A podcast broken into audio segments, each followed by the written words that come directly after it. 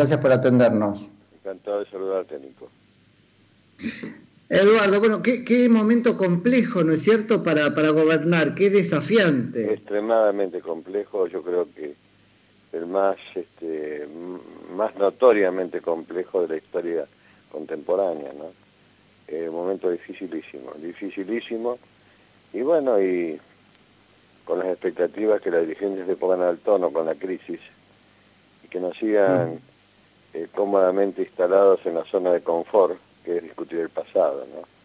Hay que darse cuenta que en momentos como estos, los que son elegidos desde concejales al presidente no están para hacer este comentario de lo que pasa, sino están ocupándose hacia adelante.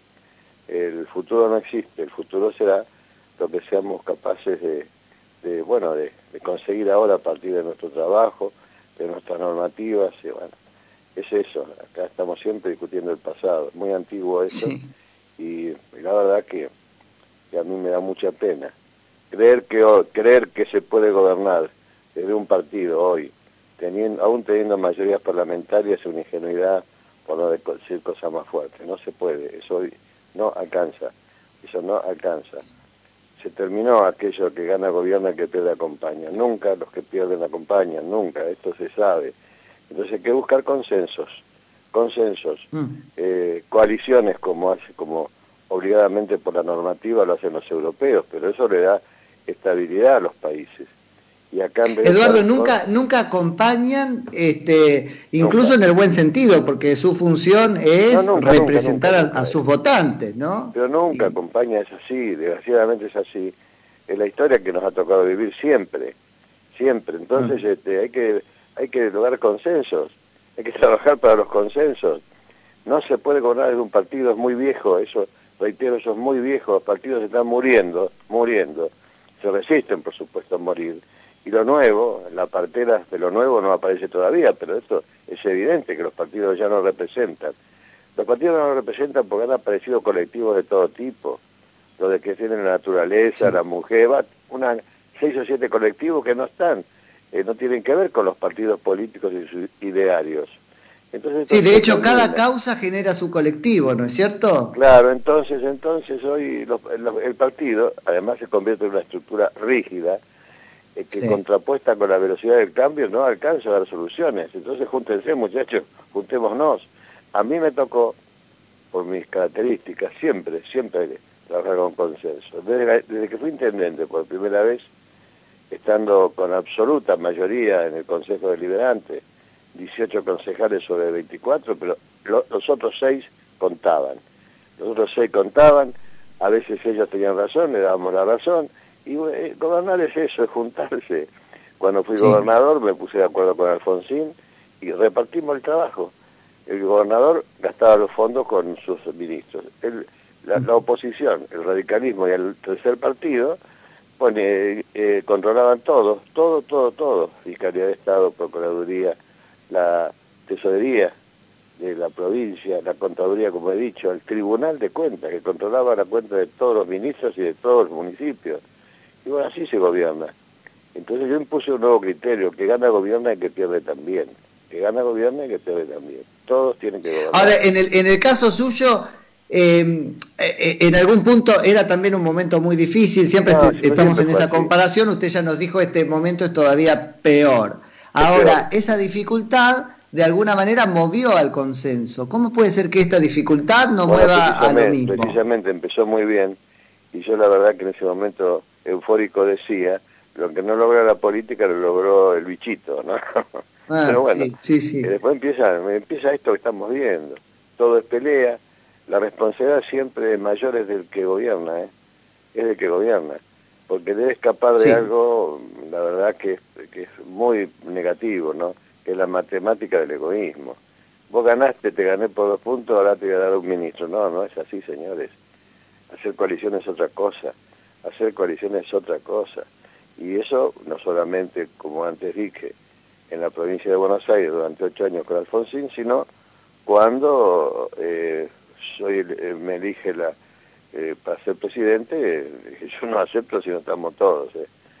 Ministros radicales, ministros del tercer partido, este, todos juntos, y los legisladores todos juntos, si no, no se puede. Si no, no se puede salir. La única forma de salir, eh, para mí, en mi criterio, es haciendo una, eh, una institucionalidad nueva. Primero, una gran coalición, y en segundo, votar las leyes de transparencia o anticorrupción. Me lo ha prometido el presidente, lo, lo, he, ido a ver con gente de la Universidad de Buenos Aires y con personas muy, personajes, personas muy importantes de distintas fuerzas políticas, intelectuales, a Belis. Y bueno, y me ha dicho que, que metamos que tiene interés hacerlo rápido. Eso hay que hacerlo también. Hay que terminar. ¿Qué leyes, qué leyes puntualmente o qué, qué ideas albergan esas leyes? Porque es interesante. Bueno, eh, mire, eh, a mí me preguntaba eso mismo ayer eh, Balvin. ¿Contra quién es Balvin? Balvin es el hombre, el catedrático de, de la UBA, que está manejando una un área de transparencia hace dos años allí, ¿no? Y me preguntaba lo mismo que me preguntas vos. Yo no sé, porque no, no, no es mi especialidad. Lo que sé es que están votado, se han votado leyes de transparencia en toda Europa, que se han votado leyes de transparencia recientemente en, en, este, en, en Sudamérica. Hay que buscar. Lo que no puede ser es que un presidente, lo pasó con Néstor, se dedique a otros temas que no sean la de ser presidente. No puede mm. ser que un presidente asuma o le permitan asumir como pasó con Macri, con 209 causas. Eso no pasa en, en, en otras partes del mundo. Se, se, tiene en cuenta. En, Brasil le dicen ficha limpia, pero no es exactamente lo mismo lo que pienso yo. Pero no puede ser. No, no puede ser. Hay cosas que acá no, no nos damos cuenta. Vos sabés que Trudeau... Sí, acá hay un colectivo que pide ficha limpia también. El problema con eso, Eduardo, en algún punto, sin justificarlo, no, es la justicia. ¿Cómo? Digo, ¿no hay ahí también un problema con la justicia? Porque acá te tiran una causa, ¿no es cierto? Y la justicia no define propio, rápido. Y no es momento de solucionarlo. ¿Por qué no es momento de solucionarlo? Porque en las crisis tan, eh, tan fuertes como esta, el gobierno tiene que saber que la energía que tiene el Estado y la sociedad es relativa, muy poca. Tiene que direccionarla a tres, dos o tres objetivos básicos. Eh, y después habrá tiempo para lo otro a mí cuando asumí, eh, por supuesto, dije, solo tres objetivos básicos. Había que recuperar este, la, autoridad del Estado, había que, eh, tenemos que ordenar el Estado sin, sin, este, sin casco ni bayoneta, como el PCC pues está todo desordenado, y lo tercero, cambiar el modelo económico-social por un capitalismo productivo, que era veníamos de un capitalismo, eh, como sabemos, que no, no, especulativo, rentístico, usurero y se acabó. Y después yo tenía, yo vengo, yo vengo de mi carrera política con temas desde que empecé, pero me olvidé de esos temas porque no eran los temas del momento. Uno de ellos es el tema de las tierras, que recién ahora mandé un libro para acreditarlo, que se llama Latinoamérica Tierra para Todos, que bueno, que donde yo creo que eh, capítulo argentino, porque pienso que con, con amigos de todos los países vamos a sacar los capítulos de cada país. Es una, una inmoralidad, es una vergüenza, es una cosa, es este, indignante que en, un subcontinente deshabitado la gente tenga que robar un pedazo de terreno eso no puede ser. No para que vengan todos a capital, al contrario, en el lugar donde nació cada persona que nace tiene que tener su tierra. Es lo que sobra es tierra, no sobra, lo único que sobra es tierra si vos que vosotros tuvimos la suerte de poder viajar en avión, en helicóptero, nos damos cuenta, todo tierra. Y resulta que ahí donde estás viendo abajo, te pasás por un pueblito de 10.000 personas. Hay gente que vive hace 200 años ahí y no son dueños de la tierra. La primera tierra era el cementerio para esa gente. Una vergüenza, mm. una inmoralidad, eh, una, eso, no, yo no puedo entenderlo. Bueno, el libro versa sobre eso, ¿no?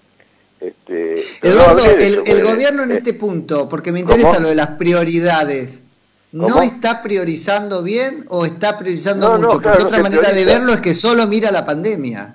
No se prioriza, la prioridad, la prioridad. Primero la prioridad del gobierno, eh, la de la pandemia es, obvio que hay que ocuparse, eso es obvio. Si se ocupan eh, muy bien, bien o regular, no sé porque no es mi tema pero eh, lo obvio, pero lo otro, lo que no es obvio, que Argentina no tenemos no tenemos problema de deuda, tenemos problema de no producción, porque Argentina es el, único, por lo menos el que yo conozco, único país de la región donde no se estudia productividad en ninguna carrera. No hay carreras en ninguna universidad de productividad. Y los economistas agarran ese carro, pero no estudian productividad. Es una cosa Razón por la cual en este convenio que hizo el movimiento productivo con el gobierno de la provincia, uno de los temas es ese, ¿no? Eh, entre, entre una variedad enorme de temas para poner en marcha la producción en la provincia, está en que aparezcan cursos por lo menos de posgrado para peritos mercantiles, para contadores, para, para eh, economistas, de productividad, es muy importante.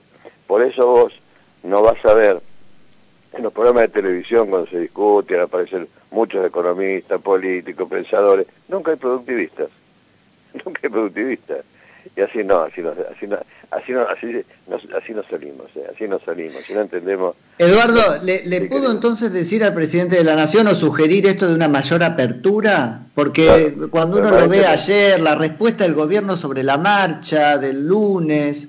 Bueno, pues, pues no sé si entienden. Que, van en contra de los consensos, esos marcan disenso, no sirven, no sirven, no es tiempo mm. para eso. Claro, porque por supuesto ni me lo pregunta, el presidente tuve con él hace tres días, dos días, una hora hablando, porque sabe lo que yo pienso, lo saben de siempre. Estoy en contra de los disensos, estoy en contra de los disensos. Eh, los disensos llevados al paroxismo, por supuesto, yo puedo estar en desacuerdo con una, persona inclusive en mi partido, pero una cosa es el no estar de acuerdo y otra cosa es enterrarse, lo que la frase fuerte, ¿no? enterrarse para sacar cosas en contra de la voluntad de un porcentaje altísimo de la población. Sí, sí. Bueno, y ellos están puestos ahí, es muy, muy difícil este, sacarlos de ese lugar. Y en eso se juega la suerte de la Argentina. No nos va a ir bien si el gobierno persevera en, en, sus luchas este, individuales, personales. Son luchas del pasado, son, luchas, son luchas del pasado. Y tenemos que pelearnos para el futuro que no existe, como antes dije. Tenemos que pelearnos por un futuro que no existe y que será lo que seamos capaces de plantearnos de ahora para adelante. Todo lo demás son luchas del pasado, son luchas del pasado, cosas que han quedado y siguen peleando y dando vueltas, y así los países no avanzan. Vos sabés por qué no, yo la otra vez, a mí me tocó comisión, porque cuando me convocó Néstor Kirchner me enojé, dije, no, que te tiró las patas, y avisame, me nombran presidente de Mercosur, yo estaba en Europa, en mi cátedra que estoy el lugar donde más cómodo estoy. Yo en la cátedra hace 11 años, este, eh, en Camilo Cela, en la universidad. Estaba muy cómodo, a mí me gusta mucho la, eh, eh, estar, en estos cursos, estar con gente joven permanentemente hablando de estos temas precisamente, ¿no? De gobernanza. Y me llama, y bueno, vengo, porque me insiste, mira, mira, que quedamos mal, que esto, que el otro. Vengo y estaba Cardoso, que estaba el presidente de Brasil en ese momento. Este, era Cardoso, sí, sí, de pensar. No, era Lula. Eh, y, bueno, estaban en Uruguay todos, y yo lo acepto como una eh, misión. Termino la misión y me voy. ¿Cuál es la misión que me imponía y, aceptaron? Reunir a los 12 países sudamericanos en lo que iba a ser la Comunidad Sudamericana de Naciones una copia, exactamente una copia de lo que había pasado en Europa cuando se creó la Comunidad Económica Europea. Luego se creó la Unión Europea. pretendíamos seguir el mismo camino. ¿Por qué hago toda esta larga, larga, ¿Por qué hablo todo esto? Porque lo logramos. Lo logramos. Este, el 9 de diciembre del 2004, a un año, logramos construir la Comunidad Sudamericana. Pero ¿qué pasó? Yo esa noche me fui señores, cumplí la misión, me voy. Empezaron a pelearse, patotados de claro, empezaron. Y dije, pero ¿por qué se pelean? Fíjate la ingenuidad, ¿no? Uno aprende con el, con el paso del tiempo y los cargos que ocupa. Me agarra el, eh, Felipe, Felipe González, me encuentro con él, y mira lo que nos está pasando. ¿Por qué no se pelearon ustedes y nosotros sí le digo? Y me mira socarronamente y me dice, Eduardo, los de la Comunidad Económica Europea nos peleamos porque tenemos 70 millones de razones, sin contar con el holocausto. Claro, los muertos, los muertos. Pero la pregunta que me hice en ese momento... Sí, pero no hay que, hay que aprender de eso y no Ahí está la pregunta que me hice en ese momento. Somos tan incapaces y no capitalizamos la experiencia ajena y tenemos que llegar a sufrir, no tanto como por supuesto como Europa, tenemos que sufrir lo que estamos sufriendo para darnos cuenta que tenemos que juntarnos. Somos tan tontos, somos tan tontos, sí, somos tan tontos. Ahora uno mira, Eduardo, la política exterior de este gobierno y también es, este, no quiero decir agresiva, pero es poco amistosa con más de la mitad del continente. Bueno, sí, son cosas que no me gustan un poco, pero bueno, tampoco meternos en eso. No son los temas ¿No? porque en definitiva... Pero digo, en definitiva hay como una vocación por pelear, que es lo contrario del consenso, que es tanto fuera como adentro. Flap, viste, ahora con, con Brasil entra, entra, entra en la buena senda, eh, con Chile se piden disculpas, eh, bueno, ¿qué va a ser? Es así, pero eso no Digamos es la, parte positiva. A mí lo que me interesa, no, ese tema te podés tener razón, pero no es lo, lo el problema. El problema, porque después se acomodan esas cosas. En política exterior, hasta que no armemos la, la, la gran eh, este, eh, América del Sur reunida, o Latinoamérica unida, esto va a pasar, eso, pero no es lo importante. Lo importante es tener claro que es otra cosa. Lo importante es saber que no es lo que debemos, sino lo que no producimos, el problema nuestro. Eso, cuando me tocó en el 2001, antes de asumir, las estupideces que decían, y yo nunca contesté, ¿eh? ahora te digo que son estupideces, antes no lo decía. Ahora pasó el mm. tiempo y no tiene importancia. Había que traer economistas eh, europeos para un conjunto, para que manejen la economía argentina, decían algunos otros que había parte de la Patagonia. Y yo decía, señor, si no debemos nada, no debemos nada. 40% de nuestro, o 48% de nuestro PBI, es nada. No nos damos cuenta que no es que lo que debemos, sino lo que no producimos. Entonces todos los partidos están de acuerdo, hoy todos están de acuerdo que no producimos lo que tenemos que producir. Señoras, y entonces, ¿por qué en, vez de perder tiempo de sonceras, no este, no estudiamos el cómo. ¿Estamos de acuerdo? Hay que producir más, bueno, estudiamos el cómo. No, pero no se puede porque los impuestos, eso hay que discutir también. Sí, hay que discutir el cómo. Eduardo, vos, vos, estás en un lugar donde este, buscas el consenso, tenés un radar para detectarlo. ¿Hay algo en, la que, en lo que toda la dirigencia argentina esté de acuerdo? Claro, en eso, que, producimos, que no producimos lo que tenemos que producir, por ejemplo. es una Todos están de acuerdo en eso. Ahora, no dar un paso en ese sentido, se puede discutir el sexo de Los Ángeles. Eso hay que discutir. Si ese problema es el centro del problema argentino. Segundo, si vos tenés esa idea, no tenés que pelearte con los empresarios. Tenés que respetarlos. Los grandes empresarios argentinos, que no me he hecho amigo de ninguno, porque yo soy amigo de la gente que fui amigo toda la vida. Eh, no, no, no soy de hacer amistades en la política con, con empresarios. Yo soy del sector gremial, yo pertenezco allí, me, me tengo amigos de siempre de ese sector eh, pero bueno, empresarios y trabajadores son los que pueden sacar el país adelante, tienen que ponerse de acuerdo. No, pero mirá que hay unos dirigentes gremiales, olorosos, feos, negros, eh, que afanan, y en todas partes, hermano querido, en la iglesia, en la justicia, en todo lado pasa lo mismo, pero que son los trabajadores y los empresarios los que tienen que sacar el país adelante, no te quepa la menor duda. El que duda de eso es porque no entiende la historia de, de, Europa y la historia del mundo, cómo se sale de las grandes crisis.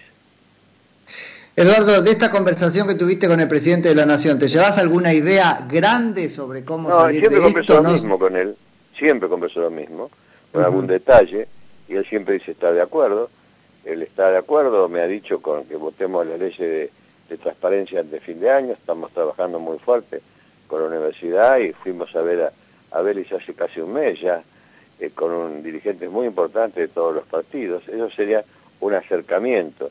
Hay que hacer acercamientos sucesivos al, concepto para lograr después más, eh, eh, más plenos acuerdos.